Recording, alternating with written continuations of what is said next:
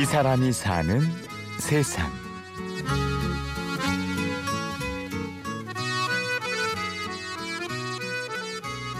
할머니들 뵀을 때 제일 충격적이었던 건 그때 저희 할머니랑 다르지 않은 평범한 모습들이 저한테는 되게 충격이었어요. 누구보다 활짝 웃고 계셨고 어떤 분은 진짜 예쁜 분도 있었어요. 아, 얼굴이 굉장히 미인이시다라는 분도 있었거든요. 이렇게 아름답고 건강하고 밝은 분들인데 왜 나는 이분들을 피해자로만 봤을까라는 생각이 엄청 컸죠. 지난 광복절 우리들은 누가 먼저랄 것도 없이 이 할머니들을 떠올렸죠. 두 할머니가 돌아가셨는데요. 고 심달연 할머니와 김순악 할머니가 만드셨어요. 제일 안타까운 건 그 작품을 접했을 땐 이미 할머니들은 돌아가셨었어요. 이제는 고인이 된 일본군 강제 위안부 피해자 고 심달연 김순악 할머니가 전한 꽃 한 송이로 기억의 가치를 만들어내는 사람 윤홍조 씨의 이야기입니다. 2010년 당시 대학 3학년의 홍조 씨는 경기도 광주에 있는 나눔의 집을 찾아갑니다. 내가 할머니들을 도울 만한 일이 뭐가 없을까? 그 생각을 앞장 세우고 말이죠. 음, 저희가 인식한 문제는 뭐였냐면요. 경기도 광주 나눔의 집 같은 경우는 자립적으로 조직을 운영할 수 있는 수익 구조가 없었어요. 그래서 그거가 그런 수익 구조가 갖춰졌을 때 그 할머니들의 인권을 지원하고 할머니들 복지를 지원하고 이 문제를 널리 알릴 수 있는 활동들이 뒷받침될 수 있는 건데 그런 자립적인 수익 구조가 없다라는 것을 판단을 하고 처음에 프로젝트 시작하게 됐고요. 그런 작은 인식으로 시작을 했지만 사실 프로젝트를 하다 보면서 이게 굉장히 큰 광범위하고 보편적인 여성 인권의 문제라는 걸 깨닫게 됐죠. 사실 홍조 씨는 좋은 학교에 영국 교환학생까지 다녀온 그야말로 편한 길을 걸을 수 있는 꽤 괜찮은 청년이었습니다. 네, 그러니까 이게 더 좋은 거다라는 생각은 못했고요. 결국 그렇게 매달렸던 거는 저 자신이 그렇게 열심히 하지 않으면 후회할 거란 생각이 너무 컸었어요. 그래서 그렇게 몰아붙였던 것 같아요.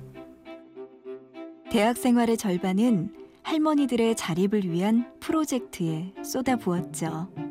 그리고 드디어 운명의 꽃 한 송이를 만납니다. 저한테는 그게 너무 예뻤어요.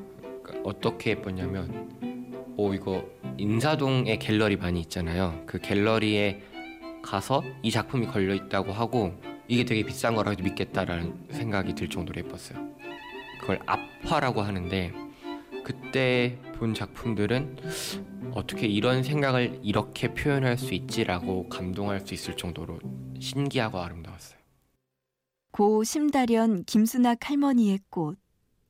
이 꽃이 지금은 친환경 가방이 되었고 스마트폰 케이스가 되어 할머니들의 이야기를 세상에 전달해주고 있습니다. 아베 일본 총리는 전후 70년 담화를 통해 전쟁에 대해 과거 여러 차례 사죄해 왔다며 미래 세대는 사죄할 필요가 없다고 밝혔습니다. 식민 지배와 침략에 대해서도 직접적으로 인정하지 사람들이 않았습니다. 계속 왜곡된 시선으로 일본군 위안부 문제를 바라보지 않게 하기 위해서는 그렇기 때문에 마리몬드가 정말 필요한 것 같아요. 앞으로 더 잘 해야 되는 부분인 것 같고. 일본군 강제 위안부의 진실을 제대로 알려주는 것. 이 프로젝트는 거기서 끝나지 않았습니다. 원래 계획했던 대로 든든한 자립 구조도 사업 3년 만에 꽃을 피웠죠. 상반기는 영업이익의 한 50% 정도 되는 금액 기부가 될 것 같고요. 어, 앞으로도 한 영업이익의 30에서 50% 사이로는 계속 꾸준히 기부가 될 것 같아요. 그래서 지금까지 한 1억 3천만 원 정도가 기부가 꾸준히 되어 왔고 근데 이게 왜 이렇게 우리는 늦게 이 일을 시작을 했고 할머니들은 너무 빨리 돌아가고 계시고 지금 우리는 허공에다 대고 발기질을 하고 있는 게 아닌가? 정말 바다에 조약돌을 던지고 있는 게 아닌가라는 생각이 들다가도 가끔 할머니 가족들한테 연락 오거든요. 그런 분들께서 정말 고맙다고 해주시는 것들 그런 것들을 들 상기할 때마다 그러니까 속도는 느릴지언정 방향성은 잘못되진 않았구나라고 정말 서두르게 되면 지칠 수 있으니 서두르진 않되 우리가 할 수 있는 최선을 다해서 빠른 걸음으로 가자 그렇게는 항상 다 잡고 있어요. 그래서 지금 가는 길에 흔들리지 않기 위해 항상 담아두는 말이 있습니다. 매일같이 되뇌는 그 다짐을 오늘도 해봅니다.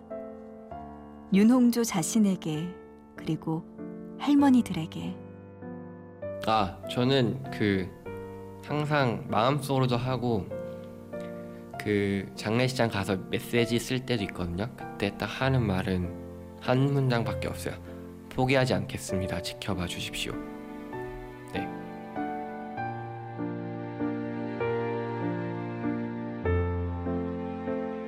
이 사람이 사는 세상.